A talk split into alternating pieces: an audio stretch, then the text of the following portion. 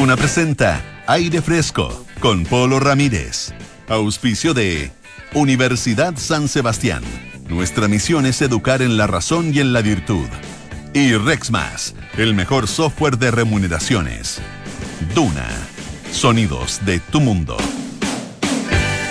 Muy buenas tardes, ¿qué tal? ¿Cómo están ustedes? Bienvenidos a una nueva edición de Aire Fresco. Ya estamos a día jueves 10 de marzo, el día antes un hecho histórico, cambio de mando, y un día en el que también ha ocurrido un hecho histórico, lo vamos a estar eh, comentando en algunos segundos. Estamos como siempre en el 89.7 en Santiago, 104.1 en Valparaíso, 90.1 en Concepción, 99.7 en Puerto Montt, en Radio Duna, por supuesto. Em, todos nuestros programas los pueden escuchar también en el canal 665 de BTR. Pueden bajar nuestra aplicación Radio Duna, escuchar la radio ahí en directo en el lugar donde se encuentren, o en duna.cl. Ahí van a mm, encontrarse con todo lo que tenemos para ofrecerles, incluidos nuestros podcasts.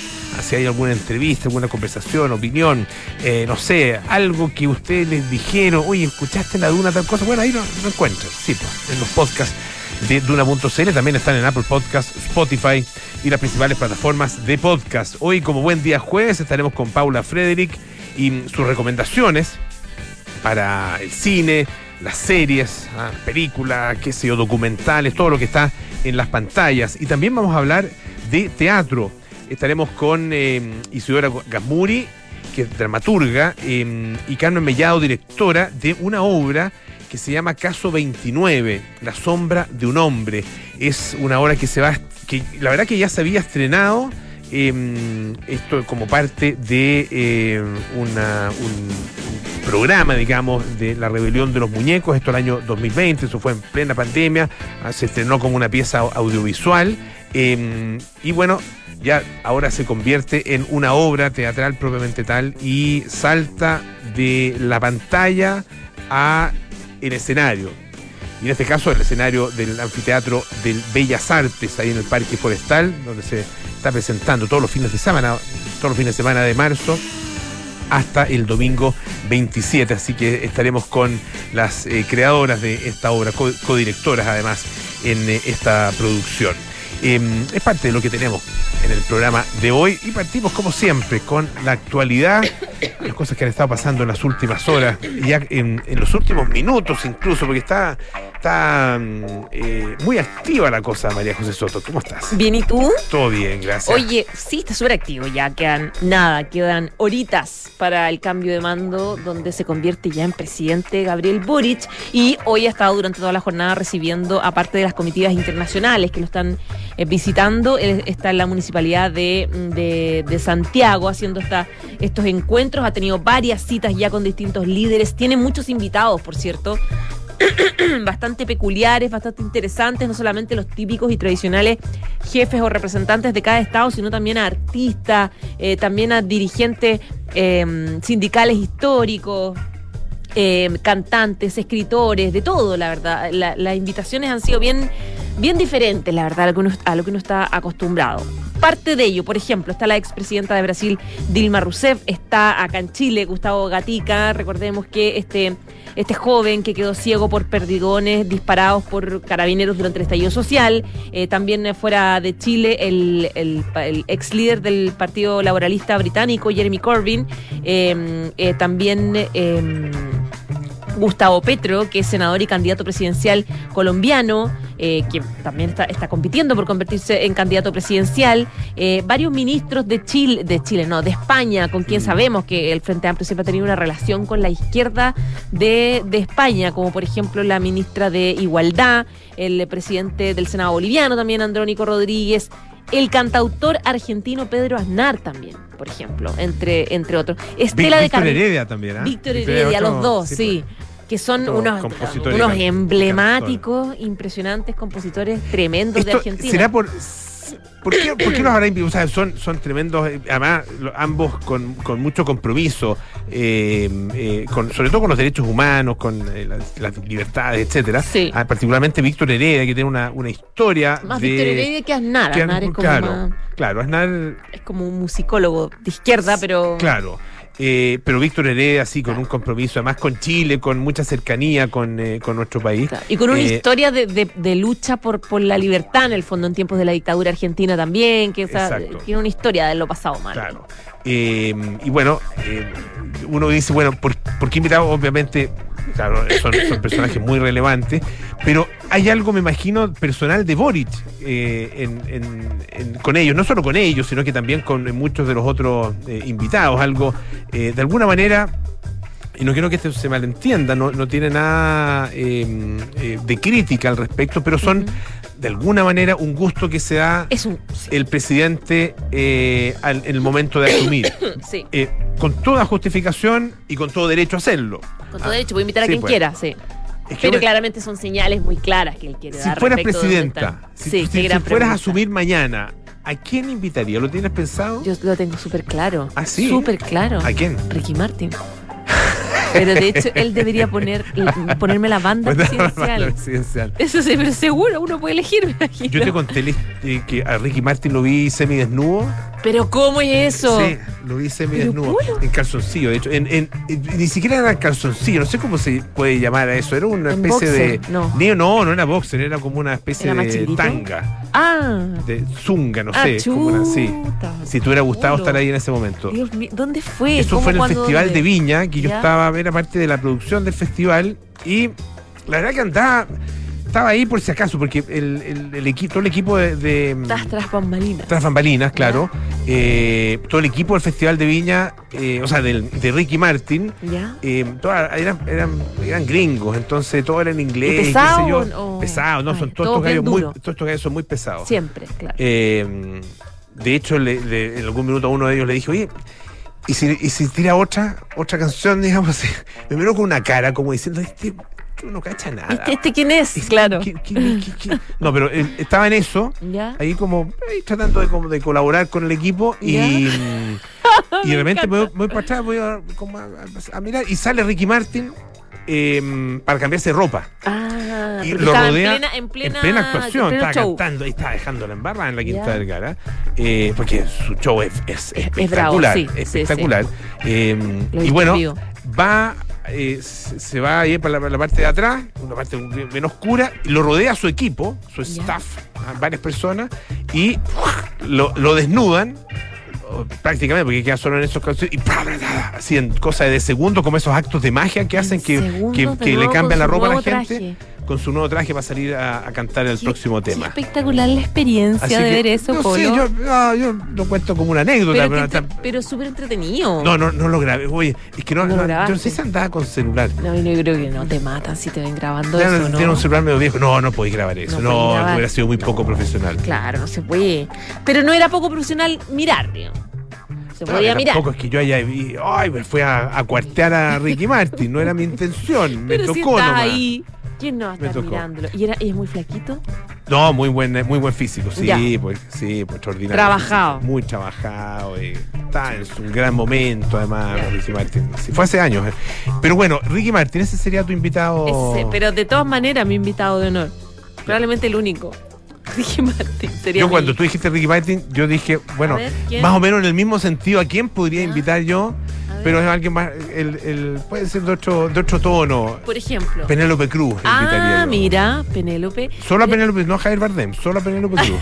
sin marido, es sin invita, es sin pareja. No, sin pareja, no, por, por el tema de aforo. Qué buena excusa. Claro, le diría por el tema de aforo. Mira, yo encantado te invitaría con, eh, con pero Javier, no se puede. pero no se puede. No se puede, claro. Oye, pero también sería, si invitaras a, a, a Penélope Cruz, ta- también sería como una señal, como una cosa, como en general los artistas españoles, un poco. Sí, sí, podría, podría disfrazarlo como ese. eso podría ser tu excusa perfecta. Eh, No, Polo, una Polo, mujer el presidente Polo quiere dar una señal. muy digamos. comprometida con los derechos humanos, Claro. qué sé yo, con el arte. Exacto. Hoy vi la última película de Penélope Cruz. ¿Sí? La- es que la última de Almodóvar. Sí, Madres es? Paralelas. Ah, sí, la vi. llama, sí. La vi. ¿Te gustó, no? por- Tiene sus, encuentro que tiene sus cositas, pero Sí. Pero no, pero entretenido. Pero es entretenido. Sí, entretenida. Es sí. entretenida. Y es lo que tiene el Almodóvar, que todo es entretenido. Es la música es entretenida y es Sí. específica, la fotografía, el, el- entonces, yo la encontré entretenida, la verdad. Oye, pero no, no vamos a hablar de cine. No, pues, ¿pa' qué? Nos fuimos por, No, y tampoco soy, lado. soy la persona. Nos fuimos por Pa- cualquier lado. Eh, Te contaba quiénes estaban eso, yendo. Eso. Ya, y eh, bueno, ha tenido varias reuniones, como te decía, te dije algu- algunos de los, de los de las personas que van a estar eh, mañana y hoy día llamó la atención un regalo que recibió del representante de, eh, de, de Japón, específicamente es el ministro de Asuntos Exteriores de Japón, que es Kiyoshi Odawara, que le regaló un Pokémon, un Squirtle, creo que se llama, Squirtle. O Skittle. Sí, no sé. Skittle. Yo creo que es como Squirrel. Squirrel. Ah, chuta, algo así, Squirrel, un Squirrel. No sé Claro. cómo. Es que yo soy poco. Yo tampoco, No, que- no, pero que, que es un monito que, soy que muy viejo para significa, saber esas cosas. que, que bueno, que significa, en el fondo introduce, tiene como, adquirió notoriedad el mono, se hizo famoso en internet, porque se hizo un meme con, con ese monito que significa vamos a calmarnos. Ya. Entonces el monito está así como, Vamos es azulito, es como es una como el- tortuguita. Ya, vamos a calmarnos. Vamos a calmarnos y con sus no. manos así, vamos a calmarnos. Ya. Esa es como la, por lo menos acá se le da esa, esa interpretación. Pero él fue muy chistoso porque a él le gustan mucho los videojuegos en. A Gabriel Boris me da risa porque le gusta todo. Le gustan los cantantes, le gusta el pop, le gusta, le gusta la, la literatura, le gustan los videojuegos. Y es fanático también de Pokémon. De hecho, eh, hay notas. Le gusta Taylor Swift. Le- es Sí, fan, le no, gusta, bueno, ama a Pedro Taylor Víctor Swift. Heredia, claramente. Claro, es como que le gusta todo. Eh, y eh, él, de hecho, eh, estaba buscando prensa que le encontraron en 2013 una defensa que él hizo de los que salen a, a cazar Pokémones en la calle. Ah. Entonces él decía algo así, pues me parece muy amargado que estén criticando hacer este, esta actividad que es tan entretenida. Él y, y está siempre y estaba siempre opinando sobre videojuegos cuando era diputado, cuando era dirigente, siempre le encanta. Entonces él vio este regalo en sus manos y lo empezó a abrir y a mirar como es, es que era como un niño, fue bien tierno, digamos, verlo así recibiendo su regalo que le agradeció por Twitter y todo. Hoy está con el pelo recién cortado, eh, la barba recién eh, delineada también.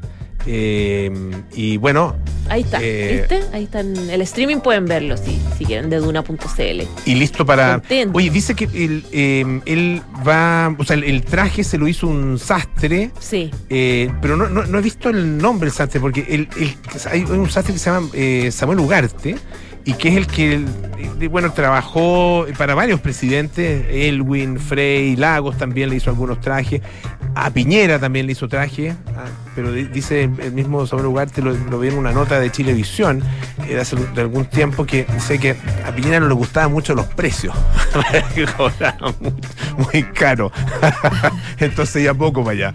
Ah, Era más, apre- era más apretado, Bueno, tiene claro. fama de apretado, Sí, pues. de apretado Sebastián Piñera, la verdad. De hecho, Algunos dirán austero. Austero, sí, austero. Por ejemplo, los escoltas, no los que están ahora, no quiero acusar a nadie. ¿Ya? Pero muchos, es- yo cubrí eh, el presidente Piñera la primera etapa, entonces no, no voy a decir que escolta. primer jamás. gobierno. Primer gobierno. Ya. Y los escoltas siempre reclamaban que él fumaba. De repente se fumaba su, Ah, su su cigarro, ¿ya? en alguna gira, en algún momento de relajo que tuviera, porque obviamente la dio el presidente, no tiene mucho de relajo. Y se fumaba un cigarro. Pero no se compraba cigarros él. Pasaba permanentemente robándole los cigarros a, los- a los escoltas que fumaran. Ya, bol, bolseroy. Nunca decía. compró cigarros. Fumaba bolseroy, se decía en mi Bolse- época. Bolseroy. Mm. Era fanático del Bolseroy. Entonces los escoltas estaban medio picados, porque en verdad no. Se llevaban ellos cigarros y se los fumaba el presidente. Pucha, bueno. Pucha. y no sé, y no le gustaba mandarse a hacer la ropa ahí donde, en, en una sastrería Carosi. No, bueno, pero el punto no sé dónde, porque conocemos al tatuador del presidente, al peluquero, el peluquero y barbero del presidente, pero el sastre no podía encontrar. Mira, lo eh, estoy buscando. Porque el tema del look es, es un tema, po. es un tema. Además Sí. que hay como que ha ido, ha ido eh, consolidando sus looks, por lo menos cuando está en materia, o sea, en actividades oficiales. Eh, ha, ido, ha ido como estableciendo ya una cosa, un traje, un traje. ¿no es Gabriel? Reyes. Gabriel Reyes. Sastre oficial de Gabriel Boric. Perfecto. Ah, mira, Ese. ya. Ah, muy bien. Sí. Gabriel Y es un sastre eh, azul, corte clásico, y otro ma- y el otro marengo. Son dos trajes. Son los dos trajes que va a usar Sí, mañana. Para los eventos, claro. Ya. Que son varios. Son varios eventos, desde tempranito en la mañana temprano, hasta sí. las 7 de la tarde, que es su última actividad, pero va, Desde hoy ¿Hasta- día, de hecho, hoy día se va durará? Con, con Irina a, a Cerro Castillo. A Cerro Castillo. Sí, y mañana temprano empieza la actividad. Sí, pues, ¿y se viene después a Santiago en qué? ¿En helicóptero o, en, o no está en definido? En helicóptero. Viene en helicóptero, Ah, se baja en, en- en Alameda, ¿Ya? eh, donde empieza el recorrido en ese eh, Fox, eh, Fox Galaxy. Galaxy, Galaxy, Galaxy, sí. Sí, que no en el Galaxy porque ese más.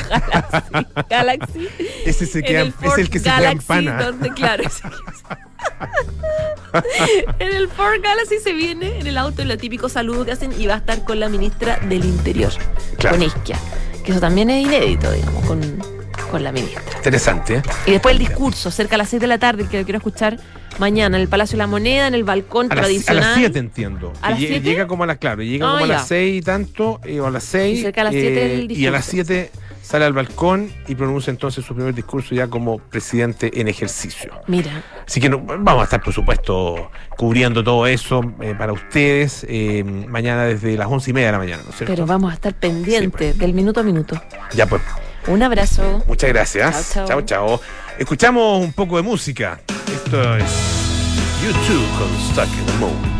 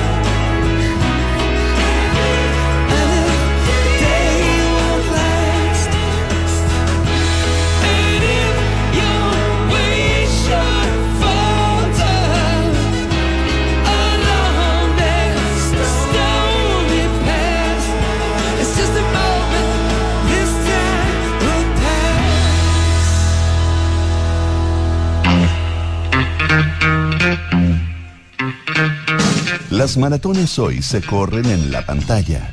En aire fresco, Paula Frederick nos prepara para un fin de semana lleno de películas y series. Todos los jueves están con nosotros Paula Frederick y hemos habla- hablamos la semana pasada del Oscar, Así es. eh, porque se nos viene. Se nos viene, yo digo se nos viene porque es como una peregrinación, es como un adviento previo, porque es a fin de mes, pero hay tanto que ver, hay tanto que seguir, hay tanto que enterarse, que me parece bien dosificarlo. Está Y bien. tomando en cuenta sobre todo que estamos en momentos tan noticiosos, tan intensos, como lo que se nos viene mañana, por ejemplo, que es bueno hacer una pausa y, y fijarse en otras cosas. Me parece. Pero, pero se nos vienen cosas muy buenas. Eh, la semana pasada hablamos de mm, Licorice Pizza Sí, y Coda. y co- ¿cierto? sí, exactamente. Sí.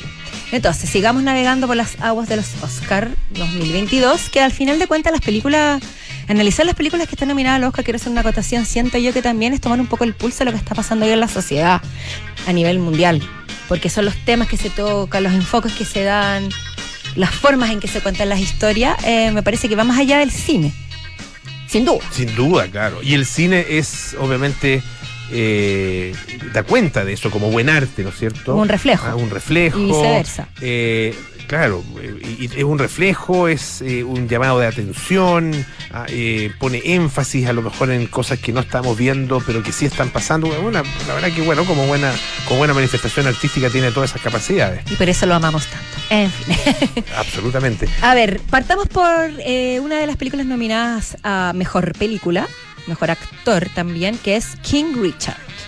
¿Ya? King Richard, por lo querido, es la historia de eh, Richard Williams. ¿Quién es Richard Williams? Para quienes no saben, es el padre de las hermanas Venus y Serena Williams, consideradas las más, de- algunas de las dos de las más grandes Mm. tenistas Sí, pues Serena, de la historia. hecho, de hecho, Serena. es la que más Grand Slam ha ganado Exacto. en toda la historia de lo- de lo- del tenis.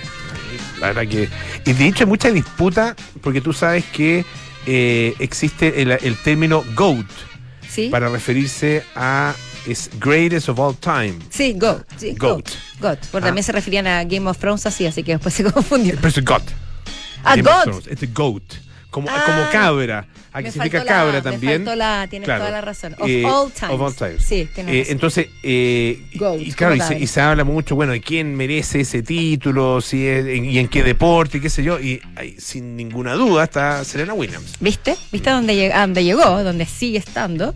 Y la pero la película que, nos- que se nos propone, eh, Reinald Marcus Green, de hecho es el nombre del, del director, es sobre el padre. Bueno, la película se llama King Richard. ¿Qué nos cuenta? La historia de este, este- de este padre obsesionado absolutamente con el éxito de sus hijas y, con, y convencido a niveles casi patológicos de que ellas iban a ser las mejores tenistas del mundo, las dos, o que iban a ser las que más iban a ganar Grand Slam, etcétera, lo que tú me acabas de decir. O sea, también es un profeta.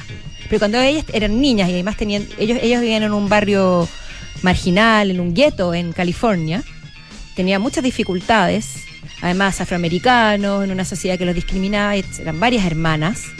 Y este padre estaba convencido que estas dos hijas iban a ser las mejores tenistas. Y desde chiquititas las entrenó, las entrenó, las entrenó. Y no solo se dedicó a, sacar adelante el talento de ellas, o no sé si tenían talento o no, pero más allá, más, quizás fue hasta la convicción más que el talento. Y además se dedicó a generar en su entorno una convicción como la de él Ya. en con su mujer, que siempre trataba de volverlo a la cordura y de ponerle un poco de paños fríos, con sus hermanas, con sus vecinos y con, la y con el sistema. Y se dedica, entre otras cosas en la película, porque es una historia verdadera, eh, Will Smith a todo esto, que no sé cómo lo estoy olvidando, porque ya es su tercera nominación y esperamos que sea la vencida porque es un grande, yo soy una Will Smithiana de corazón y lo considero un grandísimo y muy completo show entertainer Absolutamente. Porque además Man. con una carrera, pero. una carrera, un carisma, que lo- desde, desde, lo- desde la príncipe del rap, que lo seguíamos en ese entonces. Y este hombre se dedica a hablarle a entrenadores, va a los clubes blancos donde no lo querían recibir diciendo que él tenía entre manos a las mejores tenistas de la historia y que más le convenía recibirlo. Y así empieza a hacerse un lugar y empieza a darle la oportunidad. ¿eh? Y, y incluso se, da el lujo de desafiar a la carrera tradicional. Los consejos que le dan estos personajes una vez que llega a ellos, él dice así, pero yo voy a hacer otra cosa. Y sigue otros caminos y va ahí muñequeando. Siempre con esta idea que el cine es como el caballito de batalla, del sueño americano. Ujú. Porque esto es previo, este, entre los 90 y los 2000, previo a la caída de las Torres Gemelas, al, al, al 9-11, cuando existía también, eh, quizás yo creo que quedó bastante dañado después de eso, pero la idea del sueño americano, de surgir, de, de vol- volcarse contra una sociedad que te impide cumplir tus sueños. Y él es la encarnación. Lo interesante de la película que si bien es una historia que conocemos y tal vez no trae grandes emociones o grandes sorpresas, es que la narración está completamente enfocada en él. Incluso cuando hacen, por ejemplo, hay un partido, él es- no los enfocan a ella jugando. Ah, mira qué Lo curioso. enfocan ya. a él mirando la pelota en primer Ya. plano, sudando, gruñendo o mirando el monitor para poder ver el juego desde otra perspectiva. Es deliberadamente enfocada en él, lo que también podría generar resquemores, porque dónde queda la- Sí, el pues, talento y el Donde queda la verdaderamente importante. pero, pero es una mirada interesante Las la que entran a la cancha, digamos. Y tiene seis nominaciones al Oscar. Sí, así que no, no sé si apostaría por mejor película, pero sí podría inclinarme por Will Smith como uno de los, de los favoritos. King Richard. King Richard Amazon Prime. Perdón, perdón, HBO Max. HBO ya no Max. está en cartelera. Ah. Y como les dije que les iba a traer una de cartelera y una que estuviera en cartelera, una que no hay una que sí, la otra que quiero hablar es Belfast, Ya. que sí está en cines en, en- en Chile. Belfast es dirigida por Kenneth Branagh. Nunca, Mm. nunca entendí muy bien cómo se pronuncia su apellido, es No sé, complejo. Bran- no, es como Branagh. Branagh, No sé, algo así, Branagh. No sé. Director eh, británico de gran trayectoria. Actor también. actor y pues. director de teatro, que sus películas son muy teatrales, gran adaptador de Shakespeare. Sí, pues. y que ahora va- está estrenando la- una película de Agatha Christie, eh, Asesinato en el ah, en el Nilo, no, como la del Nilo. Misión en el Nilo. Ya, no, no. importa, uno de sus Ya. libros, grandes libros que también está circulando la película sobre la adaptación de Agatha Christie. Pero esta es una historia que la- es muchos, por muchos considerada autobiográfica. Pues es la historia de un niño que crece en el Belfast de los años 60 Ya. y de los años 70 Mm. y que se ve envuelto, que es un niño maravilloso, el actor es para mí lejos lo más rescatable de la película, que es un niño que, que se ve envuelto en los llamados The Trouble, los tres días en los que los católicos se enfrentaron, los que los protestantes más bien de Irlanda del Norte, es decir, la capital Belfast, se, eh, en- atacaron a los católicos que iban quedando, que estaban, eran más amiga, amigos de, de unirse a Irlanda en vez de al Reino Unido Reino Unido, claro. y se crea una hay un, un encuentro no solo religioso sino social político y que después deri- fue derivando en el conflicto que todos conocemos que, que es con- no ya, ya ya está frenado pero que separó Irlanda Sí, claro. Y, y él está en esta calle donde estos protestantes un día atacan de la nada y se empeñan en sacar a los católicos y en, persecu- y en la persecución, pero él solamente ve esto como, como casi una película. De hecho, la película está en blanco y negro. Tiene algo como de Roma también, de Cuarón, que también es autobiográfica y también fue narrada en blanco y negro. No sé si Mm, viste sí, Roma. Sí, sí. Y es muy, y es muy bella. Eh, está muy interesante la postura que plantea. Oye, muerte en el Nilo, ah, nos dice nuestro. Te lo agradezco mucho. Dije Misión en el Nilo, No, M muerte en- Nilo. Muerte en el Nilo. Pero fue Oye. igual fue una aberración hacia la gran Agatha Christie. Eh, Me castigo. esta- a ver, tú dices que lo, lo más rescatable de la película es el actor. ¿Es porque el resto de la película no es No, porque me ¿no? Ah, a ver, la primera me, par- me- me pareció un arranque fabuloso, estrepitoso. Un manejo de la cámara, una tensión dramática. Los padres son muy bien, muy buenos también. Ella es la protagonista de Outlander, la serie, famosa serie, y él es Jamie Dornan, que tristemente célebre por las, 500 las 50 sombras de Grey, pero es, lo que más evoca una imagen, siento yo, de como de su cara. Y, y su madre es Ju- eh, Judy Dench, la Ah, gran mira, Judy. Dench. Y el padre, no me acuerdo el nombre, pero es el protagonista, entre otras cosas, de The Terror. Una serie maravillosa también que, que les recomiendo y es un gran actor. Entonces, los actores son tremendos, pero el niño sostiene el, el relato dramático porque la película se enfoca en su punto de vista. Ya. Y, y lo otro que es muy rescatable, es la- sobre todo la primera mitad, es sí, la, la estética, el manejo de la cámara, la atención. Después, para mí, cae un poco en algunas redundancias y, y se desinfla un poco en la segunda mitad, a mi parecer. Pero es una de las gran favoritas, Polo. Ha sido muy, muy, muy aplaudida por la crítica. Está nominada a mejor película. Y también quizás sea el momento en que se le, se le ap- aprecie la, la carrera a Kenneth, que tiene una trayectoria tremenda. Oye, me estaba acordando a propósito de niños en Irlanda. Hay una mm, un libro, eh, mm, como de los años, de, mediados de los 90, que se llama Las cenizas de Ángela, que de Sí, hecho sí, sí es sí. una película. Angela's Ah, Ashes. Angela's Ashes. Sí. Exactamente. Eh, que es la memoria de Frank McCourt, que es un eh, escritor, bueno, irlandés y que cuenta su cuenta la historia de su vida y comienza hablando justo, bueno, comienza, eh, es una, es una historia bastante cronológica, es un libro increíble, Sí, increíble. La si si tienen oportunidad, por favor, creo. se hizo una película, si tienen oportunidad, por favor, yo la película no la vi, pero si tienen opor- oportunidad de, de leer el libro, háganlo. Pero bueno, y él habla de eh, lo que significaba ser niño en Irlanda, Mira. Bueno, y, y de hecho también que sabes que que no más- era fácil, por decirlo. no era fácil, por porque claro, también de debe haber sido. simplona. Porque claro, así ha vivido constantemente en tensión desde, el- desde la década del 60, el 50, bueno, incluso de antes, con toda la separación entre los protestantes y los Y católicos. con un nivel to- de violencia Sí. intrafamiliar Uh, feroz.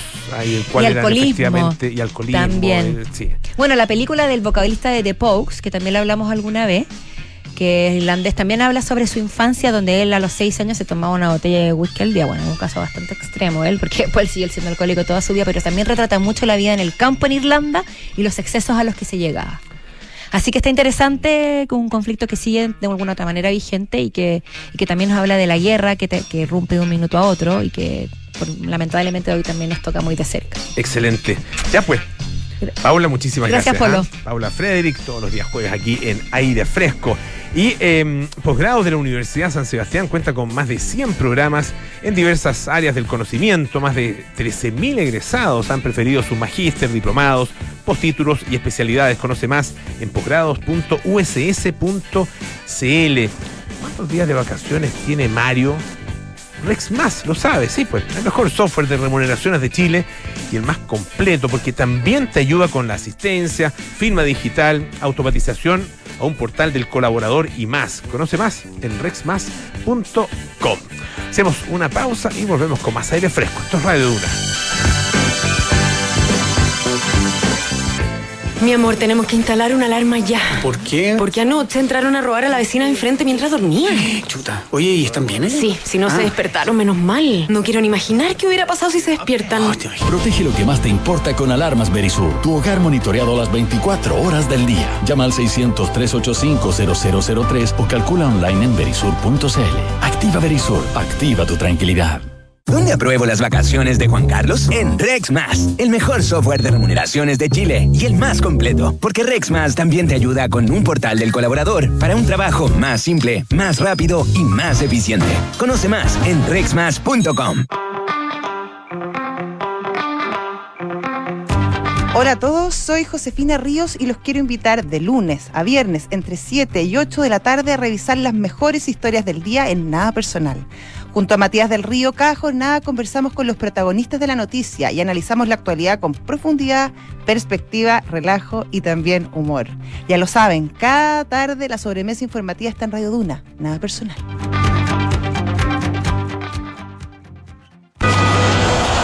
Los mejores exponentes del tenis actual se reúnen en el Challenger de Santiago, Copa Universidad San Sebastián.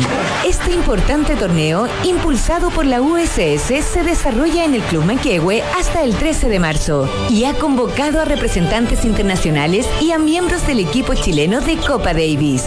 Entre ellos, Tomás Barrios, Gonzalo Lama y Alejandro Tavilo. Universidad San Sebastián, siempre apoyando el deporte. Estás en aire fresco con Polo Ramírez. Bueno, ya estamos con nuestras invitadas de esta tarde aquí en el estudio. Les agradecemos que eh, hayan tenido la gentileza de acompañarnos. Eh, las presento inmediatamente.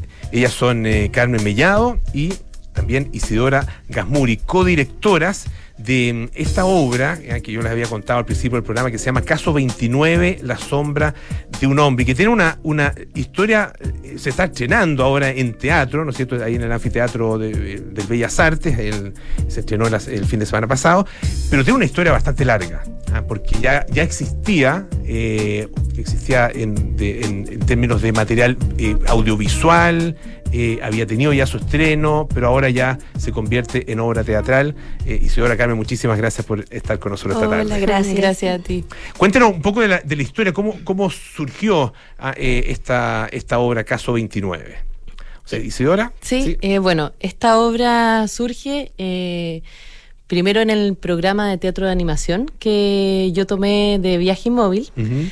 Y bueno, en este programa duraba cuatro meses y había que, eh, había que presentar un proyecto. Y el proyecto que, que yo presenté era la construcción de una marioneta que tuviera, eh, o sea, inspirada en el femicidio de Estefanía Martínez, que es una mujer que fue quemada dentro de una meleta en la comuna de Providencia el año 2019. Y bueno, este programa dura cuatro meses y tiene cuatro etapas. Al principio era la construcción de la marioneta con Tomás O'Ryan, que es un diseñador de escénico y construye marionetas. Y surge esta idea de cómo, cómo mostrar el horror de un femicidio en una marioneta. Y, y pensando y como dando, dando vueltas a esa idea, aparece esto de que la marioneta tenga la capacidad de desmembrarse. De- que se desarme en el fondo, que como una identidad fragmentada, como una mujer fragmentada, como una identidad perdida, incluso, como está en el fondo que la idea, que el concepto ya estuviera en la forma de la marioneta. Y de alguna manera también, como trabajando con la ICI, es como estas posibilidades de eh, crecer en términos representativos algo tan horrible y llevarlo también a un plano más del teatro, de la representación y las posibilidades mágicas que no podría nos podría brindar una marioneta eh, confeccionada de esa manera. Y, y también despertar la imaginación eh, e ir hacia otros lados más lúdicos, independiente de- del tema. Eh, igual es una obra que es para mayores de 14 años igual, pero claro, esas posibilidades que la ICI investigó desde antes fueron muy fructíferas para después llevarlo a la puesta en escena en una obra teatral mucho más duradera, como de una hora, a diferencia de, de lo que fue en pandemia. Eh, el, el desafío, la verdad que es, es gigante eh, y se lo, lo han intentado muchos artistas, que es el llevar el horror, convertir el horror en, en una manifestación artística. Eh, no siempre, no siempre es, es plenamente logrado, porque claro, de repente es, es- simplemente el horror lo que se traspasa y no, no esa transformación o transfiguración eh, que puede lograr el arte. ¿Cómo, cómo lo, ¿Cómo, cómo lo trabajaron en ese sentido? Ah, Para que, para que eh, lo que uno no quiere ver, no quiere saber, no quiere conocer, se convierta en algo que sí queremos conocer, saber y mirar. Bueno, em, bueno, hay muchas formas de abordar el horror, pero pienso que la marioneta ayuda mucho a eso, porque hay una distancia que uno toma. Si uno observa una marioneta, en concreto sabe que no es un ser humano, pero al mismo tiempo, en la magia de la marioneta, en la técnica de manipulación, uno entra en el juego y, uno logra imaginarse el horror, identificarse con él, pero al mismo tiempo saber que no es real lo que está viendo. Entonces ese juego eh, pienso que ayuda mucho para construir una historia de horror, eh, la marioneta. Y además, bueno, eh, complementando la pregunta anterior, eh, al principio era una muestra de ocho minutos que se creó para, para estrenarse virtualmente. Después se alarga 20 minutos para presentarse en la rebelión de los muñecos. Y claro, ahí trabajamos como el thriller, el suspenso, el, el horror mismo, esta cuestión como más gore, que salga sangre. Pero y ahora ah, con Carmen, eh, que ya eh, es un proyecto que ganamos un- un fondo, Fondo de las Artes Escénicas de, de emergencia que se liberó por la, por la pandemia. Eh, ya empezamos a jugar más que ya la historia no cayera tanto en, en esto tan horrorífico, sino que ya, por ejemplo, se sumó un personaje más que es eh, la pareja de esta marioneta, que es un hombre con cabeza de linterna. Entonces ya entramos en, en otro imaginario más, como que le sumamos una capa más a la obra, que ya no es solo horror, sino que ya es un juego eh, incluso de materialidades, muy más entretenido, pienso yo. Estamos conversando eh, con Isidora Ga- Gamuria, quien escuchaban ustedes eh, recién, y también con Carmen Mellado. Ambas son las codirectoras de esta obra, Caso 29, La sombra de un hombre. Eh, Carmen, tú, a ver, ya entendemos y conocemos cómo comienza Isidora. ¿Cómo te incorporas tú a este proyecto? Bueno, de- yo me incorporo eh, desde la voz, que en el, en el trabajo que tenía la Isidora virtualmente, necesitaba hacer una entrevista. Y como estábamos cada una en su casa, Eh, yo grababa la voz desde mi celular y ella trabajaba también con el Tomás, que es el compositor musical. eh, y él em, también con la musicalización y de repente incorporaba mi voz para una escena final entrevista. Eh, nosotras somos compañeras de universidad, Ya. egresamos juntas y nos titulamos juntas, de hecho. Entonces siempre nos, nos hemos acompañado en los procesos creativos, independiente de que conformemos directamente o no eh, en algo creativo. Bueno, con la pandemia estábamos todos medios paralizados en ese sentido. Eh, y luego me invita a ayudar a escribir este proyecto, a escribir el fondar, y ahí ya desde el imaginario de cómo eh, crear un proyecto, cómo verlo escenificado, ver cómo va a ser la iluminación, cómo van a ser eh, las escenas, escribir más la dramaturgia de escenas que podrían incorporarse a esto, ver historias paralelas quizás de la detective que está resolviendo el caso de femicidio. Y también la historia ficticia que nosotras, inspiradas en este hecho súper horrible, igual, también en otro hecho que de una eh, mujer que eh, Paola, Paola Córdoba. Córdoba, que asesinó a su a su agresor con 185 puñaladas en Argentina en 2019 también. Eh, entonces ahí ver qué historia contábamos. Entonces la detective también sufre abuso, eh, pero ella sí logra matar a su agresor, que es su compañero de detective de pareja. En cambio, Clara es una marioneta que ya fue asesinada y eh, de alguna manera se va recordando y reviviendo a través del imaginario de la detective que quiere reconstruir los hechos y por eso también los objetos viven.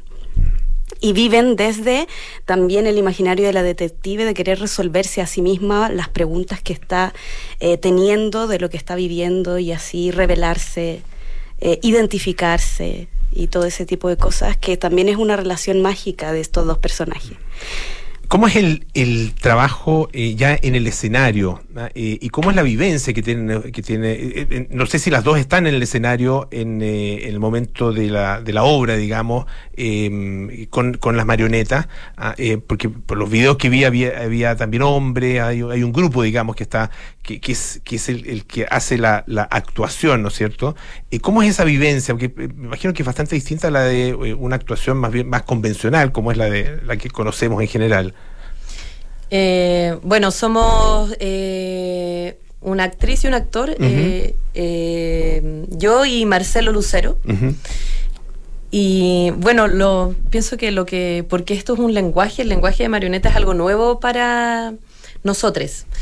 Eh, y lo que ha sido lo más complejo es eh, la disociación, porque claro, uno está actuando eh, con su cuerpo, su voz, y de un momento a otro hay que hacer vivir a otro ser con otra voz, con otros pensamientos, con otra vida, y hay que hacerlo actuar. po. Entonces, eso pienso que ha sido lo, lo más complejo para nosotros, eh, para ada- adaptarnos eh, a, a ese nuevo lenguaje. Sí, y, y bueno, somos codirectora la ICI por, porque tiene toda esta idea de trabajar con marionetas, eh, pero también es muy actriz desde dentro, siempre está creando y yo vengo a complementar esta situación como un ojo externo también. Eh, y estamos también asesoradas por el Jaime Lorca, Ujú. que, que es el también ha ido a los ensayos y de alguna manera nos ayuda por su experiencia en man- técnica de manipulación, ver los detalles y, y vamos aprendiendo también porque esta es nuestra primera obra que hacemos juntas. Entonces, ha sido súper eh, bonito ese proceso de ver cómo desde la escena la Isidora despierta ciertas ideas y, y la- y las improvisamos incluso, algunas ideas ya improvisemos y luego se escribe y después se va perfeccionando, entonces también las ideas del Marcelo, las ideas desde la música con el Tomás. Eh, hay muchas escenas que hicimos en un laboratorio eh, que ya no, es- no están en la obra, pero también estaban como si hubieran, eh, fueran a ir en, en el montaje final. Eh, escenas entretenidas del imaginario que nosotros despertamos, como, no sé, eh, cómo era la infancia de Clara, o Claro. cosas así. Entonces después vamos decidiendo qué nos ayuda, como nos contribuye a la, a la narración final. Y, y partimos en pandemia. Entonces partimos también con un trabajo teórico de conceptos online, todos en la casa, así como.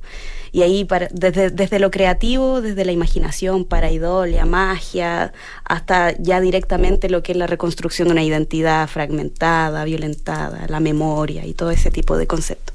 Eh, ustedes, los, eh, los casos reales a los que se refieren, eh, son casos de, de extrema violencia eh, y, que desgraciadamente está y sigue muy vigente, particularmente en contra de las mujeres. ah, eh, Vemos permanentemente la ocurrencia de casos de, de femicidio y, y- de femici- femicidios frustrados también, ah, que hay que agregarlos, por supuesto, a la, eh, al- al- al- de alguna manera a la mm, eh, caracterización de, de- de- la sociedad, en definitiva. Desgraciadamente es un tema que, que- está muy presente en nuestra sociedad. ¿Cómo, cómo lo ven ustedes en ese sentido?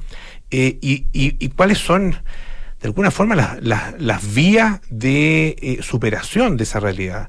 Ah, ¿Cuál, cuál- es cuál- un poco lo, que, lo que ustedes eh, imaginan y, y- piensan en relación con cómo superar esta realidad que es tan dura ah, y, que desgraciadamente sigue tan vigente? Bueno, eh, visibilizar, pienso que es una tarea importante. Eh, la educación, como hay fundaciones como que ahora se dedican a, a generar educación de educación sexual, de equidad de género. Brindar herramientas también Claro. cuando se vive una situación similar. Claro, el- en el- el- se lo pregunto un poco por, por lo que se está conversando en la Convención Constitucional, lo que ha planteado el presidente que asume mañana, ¿no es cierto?, el presidente Boric, en términos de, eh, la, de la agenda de género y la agenda feminista. Ah, eh, eh, y claro, uno dice, eh, bienvenido eh, en la medida en que, se, en que efectivamente tenga eh, eh, resultados. El tema es cuáles son los caminos. ah, Claro. cuál, es, cuál es la forma de conseguir eh, que esa, esa violencia, violencia machista, eh, violencia en contra de la mujer, eh, termine. Eh, y, y es un mal no solo de nuestra sociedad, sino que de muchas otras sociedades, incluso algunas avanzadas. Siempre, siempre Un mal de siglos. Mal de- además, además histórico, claro, Ah, pero muy vigente. ¿Cómo, cómo, cómo, cómo se, eh, un poco la mirada que ustedes tienen y que se refleja en esta obra, cómo se eh, relaciona, cómo se enmana, digamos, con eh, lo que está pasando a nivel de la sociedad, a nivel eh, de la discusión eh, constitucional, a nivel de la discusión de políticas públicas? Bueno, de alguna manera hay una esperanza. Eso es lo primero que nosotros observamos de este contexto actual es, es la esperanza de, obviamente, eh, una quiere que esas cosas se logren realmente. O sea, se aprobó la normativa, será ley, impulsada por movimientos y, y agrupaciones feministas sobre los derechos humanos y entre ellos el derecho reproductivo, y eso sería un avance impensado hace unos años atrás.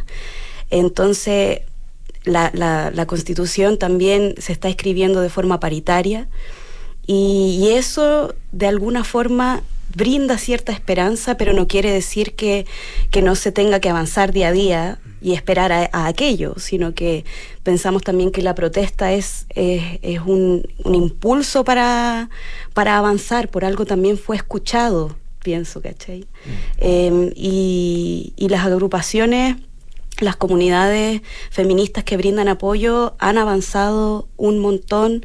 Eh, y hay mecanismos también que, que uno puede acceder para ir solamente a escuchar estos círculos eh, y organizarse eh, desde, desde la comunidad, pienso. En- en- yo me imagino que la obra, eh, obviamente, ha tenido, eh, o sea, usted, la, la- la- como ha tenido este tránsito, ¿no es cierto?, desde una producción audiovisual online hasta convertirse en una obra eh, de, de teatro en escenario de carácter presencial, eh, ha sido vista y me imagino comentada por muchas eh, personas y particularmente por muchas mujeres, ¿no? ¿Cómo ha sido la recepción?